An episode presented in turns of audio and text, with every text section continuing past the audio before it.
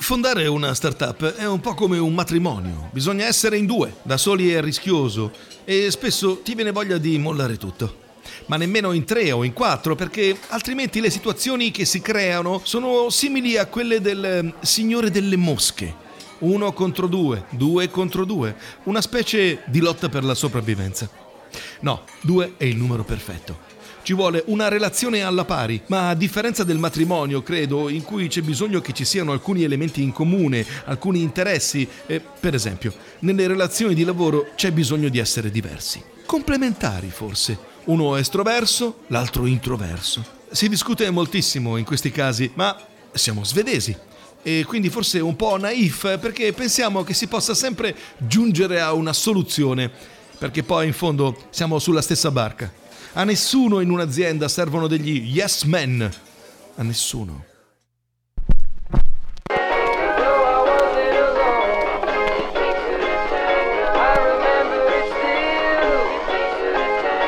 Eh già, chi ha pronunciato queste parole è uno dei protagonisti della nostra storia e, lasciatemelo dire, ha proprio ragione. Come canta Todd Rundgren, It takes two to tango, ovvero noi diremmo certe cose si fanno in due, siano esse un matrimonio o una start-up. Ad ogni modo, una cosa è chiara, i destini per incrociarsi devono essere due.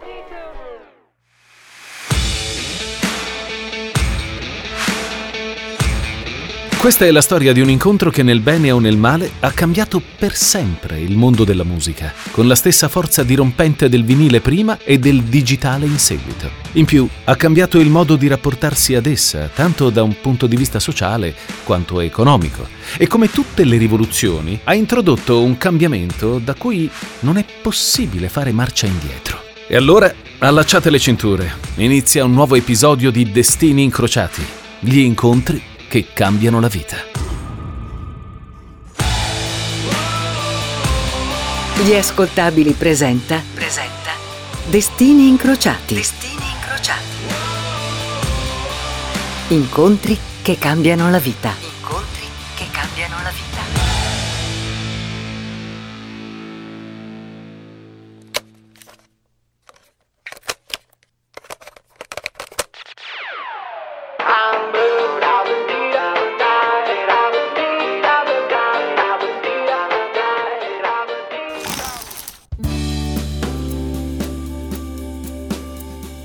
È il 1999. L'euro è da poco diventata la moneta unica. Il presidente Clinton sopravvive all'impeachment e Blue degli FL 65, un dance act totalmente italiano, invade letteralmente il mondo.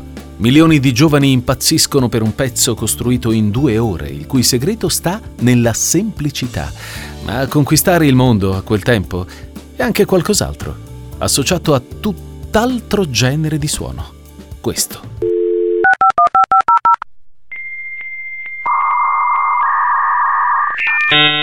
Lo riconoscete? È il suono di internet nel 1999, ossia quello di un vecchio modem a 56k. Si componeva un numero di telefono, quello del provider, e poi una volta che si agganciava il server, il modem iniziava la conversazione, così, con questa caratteristica modulazione di frequenze. Oggi è preistoria, ma all'epoca in buona parte del mondo era il suono del futuro, il futuro che entrava nelle nostre case attraverso il filo del telefono.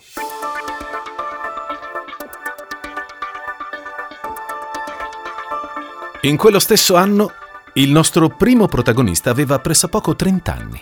A dispetto del suo cognome, che forse tradisce origini italiane, è nato il primo aprile del 1969 a Boras, in Svezia, una tranquilla cittadina a poca distanza da Göteborg.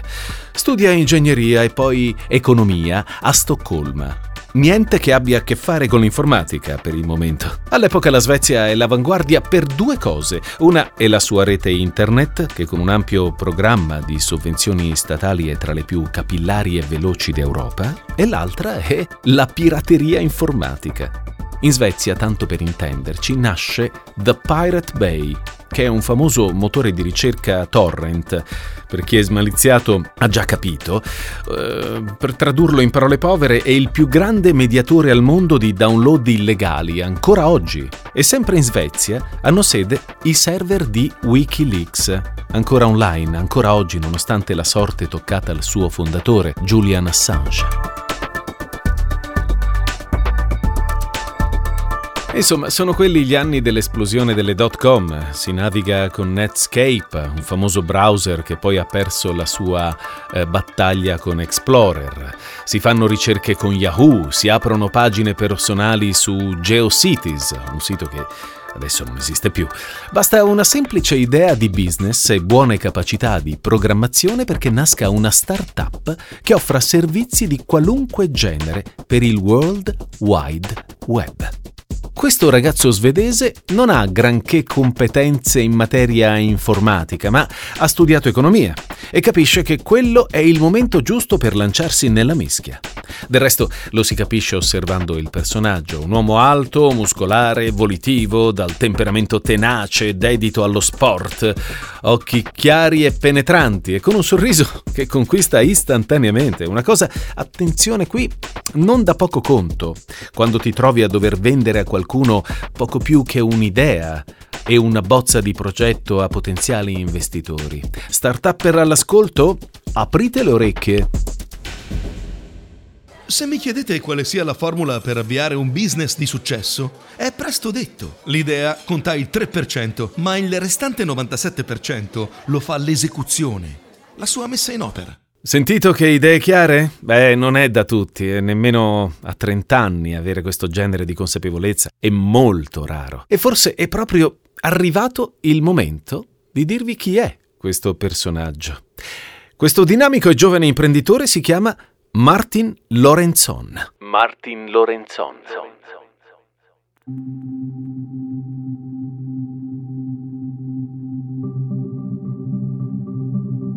Trade Doubler è frutto delle menti di Lorenzon e di un suo amico, Felix Hagnow, membro di una ricca famiglia svedese che deve la sua fortuna a una catena di negozi di abbigliamento, Joy, tuttora popolare nel paese. Trade Doubler è una società di web marketing che aiuta gli inserzionisti a incrementare la loro performance online. Ovvero, se vuoi fare qualche soldo con il tuo blog, per esempio, ospiti sulla pagina i banner decisi da Trade Doubler e in caso di click, se qualcuno arriva sul tuo sito e clicca sul banner, accumuli progressivamente crediti da riscuotere in un secondo momento. Mm. Società del genere esistevano già negli Stati Uniti, ma non nel mercato europeo. E Trade Doubler diventa un successo, al punto da vincere nel 2001 il premio svedese per Startup dell'anno.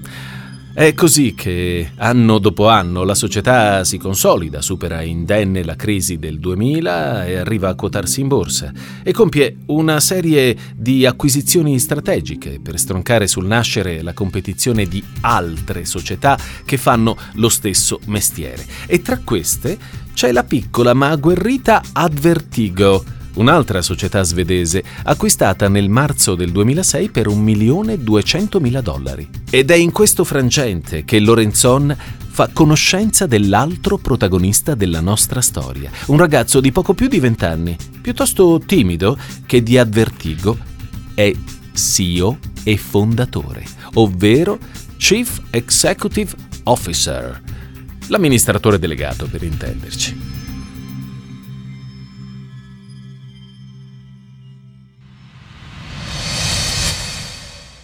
Ora, prima di occuparci del loro destino incrociato, torniamo indietro nel tempo, a quel 1999 da cui eravamo partiti.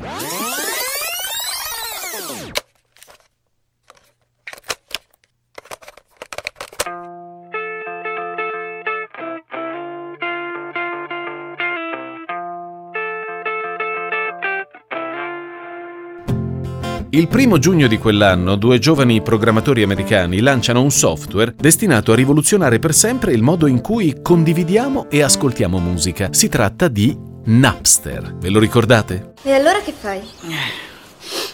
Sono un imprenditore.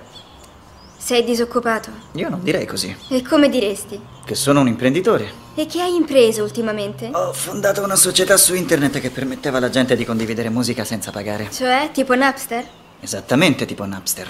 Che vuoi dire? Che ho fondato Napster. Sean Parker ha fondato Napster. Molto piacere. Ah, Sean Parker dunque. L'altro ragazzo è un altro Sean, ma di cognome fa Fanning. Neanche 40 anni in due, insomma. L'idea alla base di tutto è molto semplice. Creare una piattaforma online per condividere MP3. Tutto qui. Che dite, un giorno facciamo una puntata su di loro due? Nonostante l'illegalità della cosa fosse sotto gli occhi di tutti, Napster sembrava la normale evoluzione di quanto si era fatto fino a quel momento. Le cassette permettevano di passarsi la musica tra gli amici. I primi masterizzatori rendevano possibile creare copie uno a uno dei CD. Che differenza faceva dunque? La tecnologia sembrava nata proprio per questo. La differenza certo la fa la scala di diffusione del fenomeno. Nel giro di sei mesi Napster tocca i 20 milioni di utenti. A un anno e mezzo dal lancio, gli utenti unici raggiungono la quota di 80 milioni. Napster è la prima concretizzazione del sogno di tutti i musicofili, il cosiddetto jukebox celestiale, ossia l'accesso a tempo e costo zero a tutta la musica mai registrata dall'uomo nel corso della sua storia. Fossi in cerca dell'ultimo EP di un produttore techno berlinese o del primo album non più ristampato di Flavio Giurato, su Napster avresti trovato l'utente che li condivideva entrambi. Ovviamente questo sogno non poteva durare a lungo.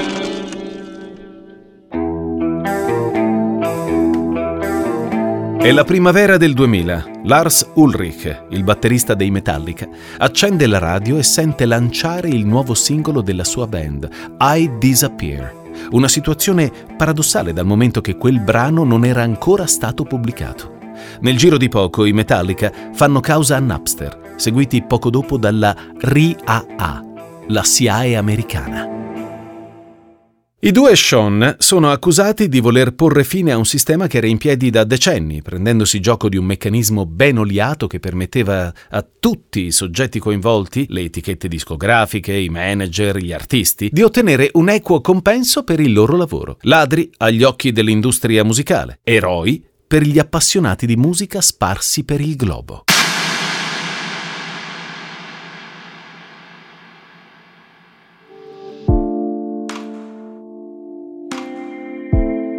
Napster chiuderà definitivamente i battenti nel luglio del 2001, costringendo i due creatori a risarcire milioni di dollari agli artisti e ai legittimi detentori del copyright. Ma l'esperienza Napster, quella del jukebox celestiale, lascerà una traccia indelebile in molti dei suoi utenti. Tra questi c'è il secondo protagonista della nostra storia ed è arrivato il momento di svelarvene il nome. Si chiama Daniel Eck. Daniel Eck. Non ricordo quando ho usato Napster la prima volta, ma sicuramente avevo già una connessione velocissima. In Svezia eravamo in molti. La cosa meravigliosa di Napster era che, tutto a un tratto, potevi cercare qualsiasi canzone ti venisse in mente e averla lì, pochi secondi dopo, sul tuo hard disk. Non mi fidavo dei suggerimenti musicali dei miei genitori. All'epoca avevo sì e no 15 anni. Finivo invece per sfogliare tutta la libreria di un utente a me sconosciuto, che magari stava dall'altra parte del mondo e di cui iniziavo a fidarmi perché aveva anche quel brano che stavo inizialmente cercando. I miei gusti musicali si sono formati attraverso Napster, più che in qualsiasi altro modo. Al giorno d'oggi si ascolta più musica di quanto si sia mai fatto in passato. Negli anni 70, negli anni 80, la gente si identificava in base al tipo di musica che ascoltava. Dopo Napster non è più stato così. Oggi non esistono più gli appassionati di un genere solo, hip hop, indie rock, eccetera. La verità è che siamo diventati appassionati un po' di tutto. È stato Napster a consolidare questa trasformazione. Allora, senza dirvi il nome del secondo protagonista, vi ho già raccontato prima di come Eck e Lorenzon si siano conosciuti nel lontano 2006. Trade Doublor compra Advertigo, la società di Daniel Eck, per 1.200.000 dollari. Ma come ci era arrivato un ventenne a fondare una società del genere? Daniel Ek nasce nel 1983 a Ragsved, un sobborgo di Stoccolma, in una famiglia che lui stesso definisce non molto benestante. Sono due le sue passioni, la musica e l'informatica. A quattro anni gli viene regalata una chitarra e a cinque il primo computer. Intorno ai 14 anni, tra una band Britpop e l'altra messa in piedi insieme agli amici, inizia a far fruttare la propria abilità di programmatore. Avere una home page era diventato piuttosto di moda, siamo nel 1997, e la gente del posto, conoscendo le sue abilità, gli chiede una mano per farsene una. Iniziai per gioco, buttando lì una cifra a caso, 100-200 dollari. A quei tempi le società di web design arrivavano a chiederti anche 50.000 dollari per un sito di un paio di pagine. Senza rendermene conto divenne un'attività vera e propria. Arrivai a chiedere 5.000 dollari a un page ma era comunque meno del prezzo di mercato dell'epoca. Mi comprai un cellulare di nascosto dei miei su cui ricevevo le chiamate di lavoro. Dal momento che il lavoro era tanto, iniziai a coinvolgere i compagni di scuola. Insegnavo Photoshop a quelli che mi sembravano più capaci a disegnare, per esempio, o a programmare a quelli bravi in matematica. Non li pagavo in denaro, perché a quell'età nessuno importa granché del denaro, ma davo in cambio cellulari, iPod o PlayStation Praticamente avevo messo in piedi un'attività basata sul lavoro minorile. I genitori non capiscono da dove arrivano tutti quei soldi. Non molti potevano permettersi a 14 anni una Stratocaster del 57, ma gli insegnanti a scuola li rassicurano. Vostro figlio non fa altro che insegnare Photoshop e HTML ai propri amici. È proprio un genio. Dopo essere stato rifiutato da un neonato motore di ricerca con un nome un po' insolito, si chiama, vediamo, eh, Google, eh, fatti vivo dopo il diploma Daniel, decide di comprarsi un server, così, perché gli sembra una figata. I server vengono installati nell'armadio di casa e sono ottimi per asciugare i vestiti in poco tempo, almeno questo è quello che dice lui. Intorno al 2000 si trova saldamente a capo di circa 30 dipendenti e una serie di piccole aziende che si occupano di web marketing. Diversificare gli investimenti, direbbe qualcuno. Ma per un adolescente come lui è soltanto un altro modo per divertirsi come un matto. Ma come tutti i bei sogni arriva il momento in cui si interrompono.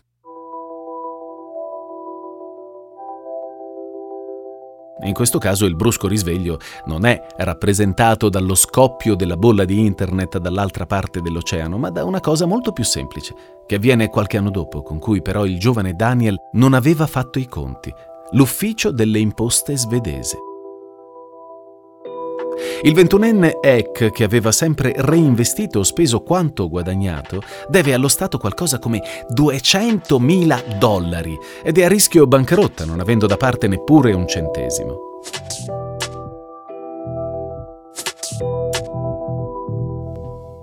La sorte però sembra avere altri progetti per lui e mentre si arrovella su come poter pagare gli stipendi dei dipendenti nel mondo delle internet economy qualcosa sta cambiando. Nel settembre 2005 Skype, all'epoca una promettente azienda scandinava con soli due anni di vita, viene comprata da eBay per 2,6 miliardi di dollari. Oh, miliardi, eh, non milioni.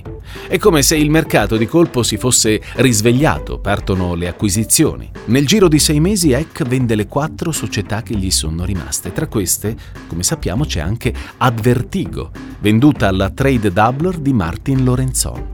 E così, di colpo, Daniel H. si ritrova dall'essere virtualmente in bancarotta ad avere alcuni milioni di dollari in banca. E vissero felici e contenti? Mmm, non proprio. In quel momento dissi fanculo ai soldi e iniziai a spenderli nei modi più assurdi. Comprare una Ferrari, per esempio. Passavo da una festa all'altra cercando di incontrare sempre nuove donne. Non fu un bel periodo. Credevo che i soldi mi avrebbero reso la vita più semplice, ma capii ben presto che le ragazze con cui uscivo, i miei amici, mi stavano usando. Caddi in depressione. Sai, se sei un geek, un nerd adolescente come io ero all'epoca, tutto quello che vuoi è essere accettato dagli altri, sentirti parte di una famiglia, di qualcosa più grande di te. Fu molto triste per me rendermi conto che tutto quello per cui mi ero dato da fare non aveva alcun significato.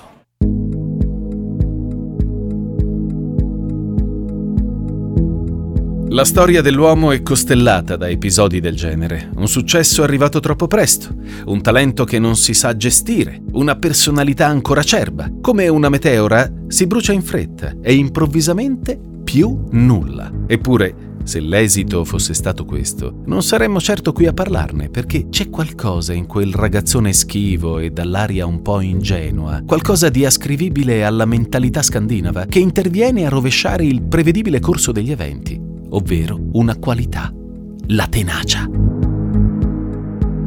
Alla fine del 2005 Eck decide di liberarsi del superfluo. Vende i tre appartamenti in centro a Stoccolma, vende perfino la Ferrari e si trasferisce in un piccolo cottage immerso nella foresta a poca distanza dalla casa dei genitori. Se dovessi passare i prossimi cinque anni su una cosa sola, quale sarebbe? Questa è la domanda che si pone in continuazione. Mi resi conto che quello che volevo era un ambiente lavorativo dove potermi divertire. Un luogo in cui imparare dagli altri, volevo un ambiente in cui, anche in minima parte, il problema da risolvere era grande abbastanza da avere il potenziale impatto di cambiare il mondo intero.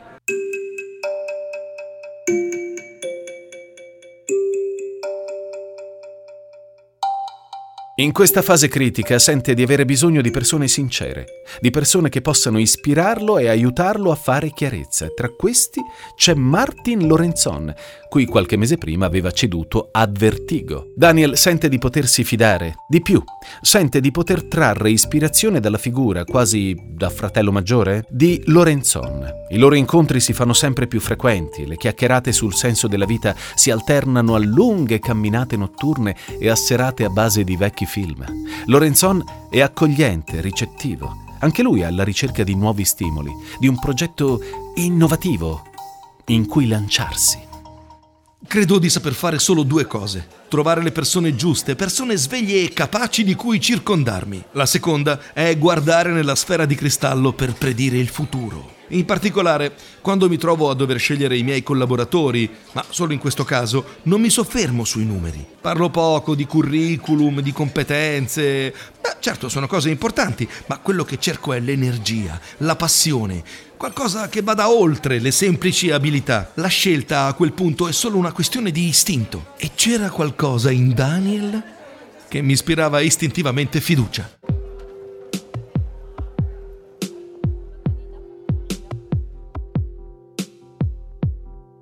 Eh beh, l'abbiamo detto all'inizio di questa puntata. Una startup è come un matrimonio in cui la diversità tra i fondatori deve essere una risorsa e non un impedimento. E allora fate con me questo gioco. Cercate le foto in cui Daniel e Martin sono ritratti in coppia e con queste sotto gli occhi immaginate i loro incontri, le conversazioni, i dubbi, le rassicurazioni, l'incerto idealismo dell'uno e la sobria concretezza dell'altro. Immaginateli lì, nel salotto di quella casa in mezzo al bosco. Immaginate eh, che sono immersi in un silenzio quasi irreale, il timido e introverso Daniel, uno smanettone già quasi completamente calvo, appassionato di musica, un tardo adolescente alle prese con il primo vero crack emotivo e anche finanziario della sua vita, e Martin, di 13 anni più grande, ma già un adulto al confronto, con alle spalle una solida reputazione nel mondo degli affari, un uomo carismatico, concreto, ma dotato di una sensibilità che l'aspetto non tradisce, perché sono gli occhi onesti, vivaci a farlo. In quelle conversazioni Daniel capisce di volere ripartire da zero, ritornare alle sue passioni originarie, i computer, ma soprattutto la musica. Ma nel 2005 lanciarsi in quel mercato dopo il caso Napster, con un'industria così conservatrice, allergica quasi al cambiamento, equivaleva a un suicidio premeditato. Alla fine ritornavamo sempre sullo stesso argomento, la musica. Apple aveva lanciato iTunes nel 2003, ma Napster era tutt'altra cosa. Per il consumatore quella si trattava di un'esperienza senza paragoni. Il problema dell'industria musicale era la pirateria e un modello di business antiquato. La tecnologia però alla fine vince sempre. Dovevamo sfruttarla per creare un prodotto più appetibile della pirateria digitale. Dovevamo creare un prodotto dotato della stessa semplicità d'uso, della stessa immediatezza, che potesse darti istantaneamente accesso a tutta la musica di cui avevi bisogno. Questo interessava alle persone che usavano Napster. non certo sentirsi un hacker o violare apertamente la legge.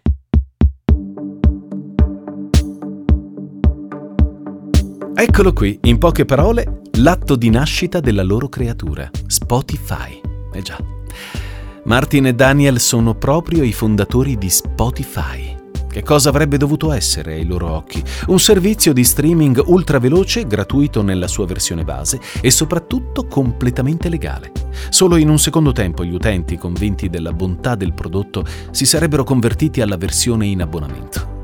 È bene sottolineare questo passaggio perché sottende una trasformazione non da poco nel concetto di proprietà. Per la prima volta nell'era di Internet il consumatore avrebbe acquistato un servizio, non un bene di cui si può disporre a piacimento. Un'intuizione geniale per alcuni, per altri un attacco alla libertà del consumatore, per tutti una vera rivoluzione un modello di business ricalcato negli anni successivi da molte aziende di successo come Netflix o Audible. Ma ritorniamo per un attimo a quel 2006. A differenza di molte società della Silicon Valley, la cui tattica era quella del cambieremo le leggi violandole tutte, proprio come aveva tentato fallendo Napster, nelle intenzioni di Eck e Lorenzon tutto l'ecosistema musicale ne avrebbe tratto vantaggio. Gli artisti, le etichette e i consumatori. È questo l'idealismo di fondo che anima la startup, Daniel in particolar modo, o forse anche una buona dose di ingenuità. Spotify viene fondata ufficialmente da Daniel e Martin nell'aprile del 2006. Come sappiamo, è la pirateria il nemico numero uno dell'industria musicale. Con la morte di Napster, infatti, erano sorti diversi sistemi di condivisione cosiddetti peer-to-peer, ovvero tutti permettevano lo scambio totalmente gratuito di materiale coperto da copyright Kazaa, Morpheus, LimeWire, BitTorrent. Secondo i fondatori di Spotify, quindi, in una situazione del genere, sarebbe stato semplice ottenere il benestare delle case discografiche. Beh, non è andata proprio così.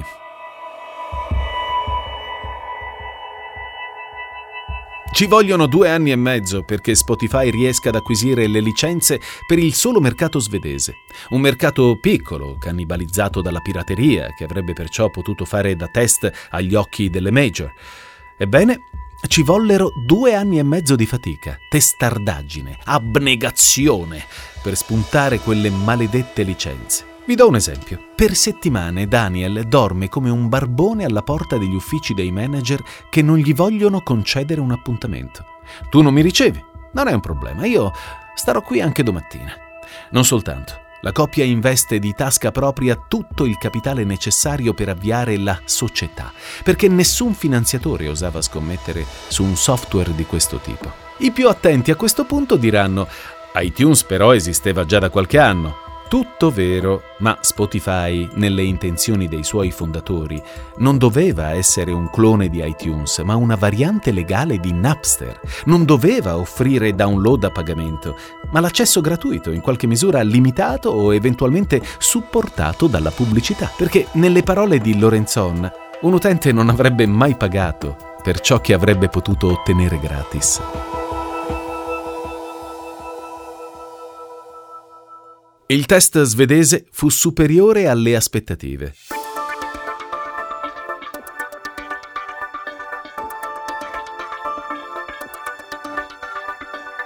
La pirateria calò drasticamente, mentre i ricavi dell'industria musicale svedese crebbero di più di un terzo in due anni. Spotify aveva centrato l'obiettivo. Di più, Spotify aveva dimostrato che il suo era un modello di business vantaggioso e dunque replicabile anche all'estero. Negli Stati Uniti soprattutto, il più grande mercato musicale del mondo. Era fatta. Mm, no, non era ancora fatta. Per arrivare negli Stati Uniti ci volle ancora molta testardaggine, ma anche l'intervento di una, diciamo, vecchia conoscenza di Daniel Eck.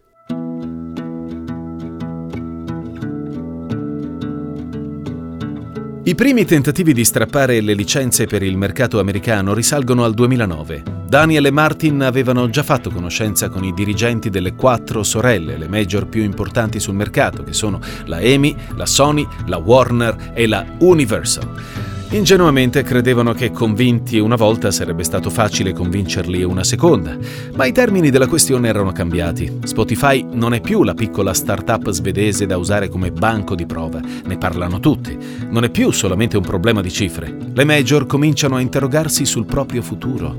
Temono che Spotify possa mettere in crisi il loro modello di business, la loro stessa esistenza.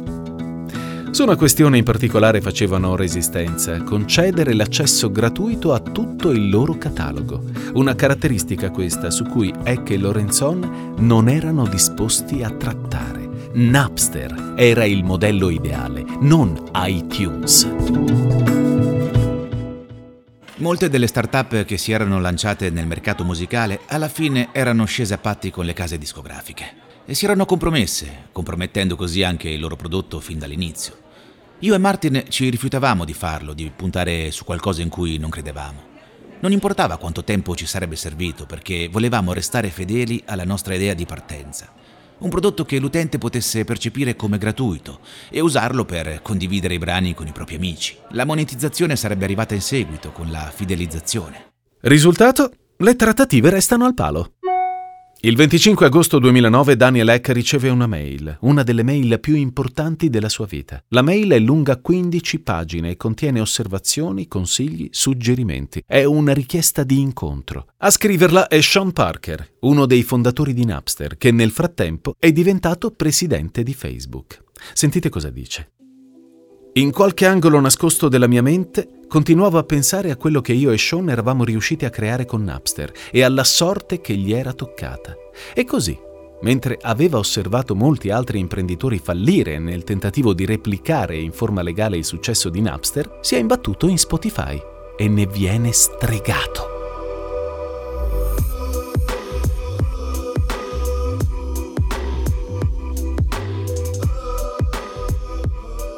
È inutile dirlo, Parker diventa uno dei principali investitori di Spotify e grazie alle sue conoscenze e ai clamorosi risultati nel mercato svedese riesce a sbloccare la situazione. Nel luglio del 2011, dopo due anni di trattative, Spotify apre i battenti negli Stati Uniti, il tutto senza cedere di un passo alle richieste delle major.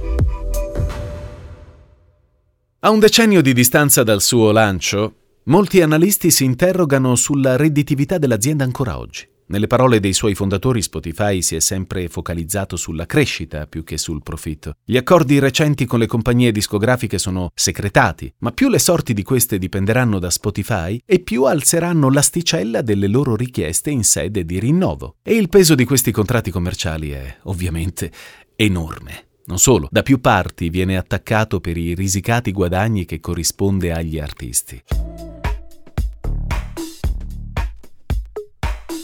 Ciò nonostante, la marcia di Spotify sembra inarrestabile. Nel 2018 viene quotata presso la borsa di New York. Nel febbraio del 2019 supera la soglia psicologica dei 200 milioni di utenti mensili, di cui il 45% in abbonamento. In quello stesso mese, per la prima volta nella sua storia, il bilancio è inattivo e, come se non bastasse, acquisisce la piattaforma di podcast Gimlet per una cifra che si aggira intorno ai 230 milioni di dollari. Parte della propria fortuna la deve oggi a un numero sempre crescente di playlist che si adattano alle sfumature dei nostri stati d'animo e all'integrazione con le app e i dispositivi con cui interagiamo tutti i giorni, dagli smartphone alle automobili. Mai come in questi anni la musica è entrata con così grande facilità e a costo zero nelle nostre vite. Tutto grazie a questa coppia di svedesi, Daniel e Martin, il cui sogno si è alla fine avverato. Napster è diventato indispensabile. Napster è ovunque e oggi prende il nome di Spotify.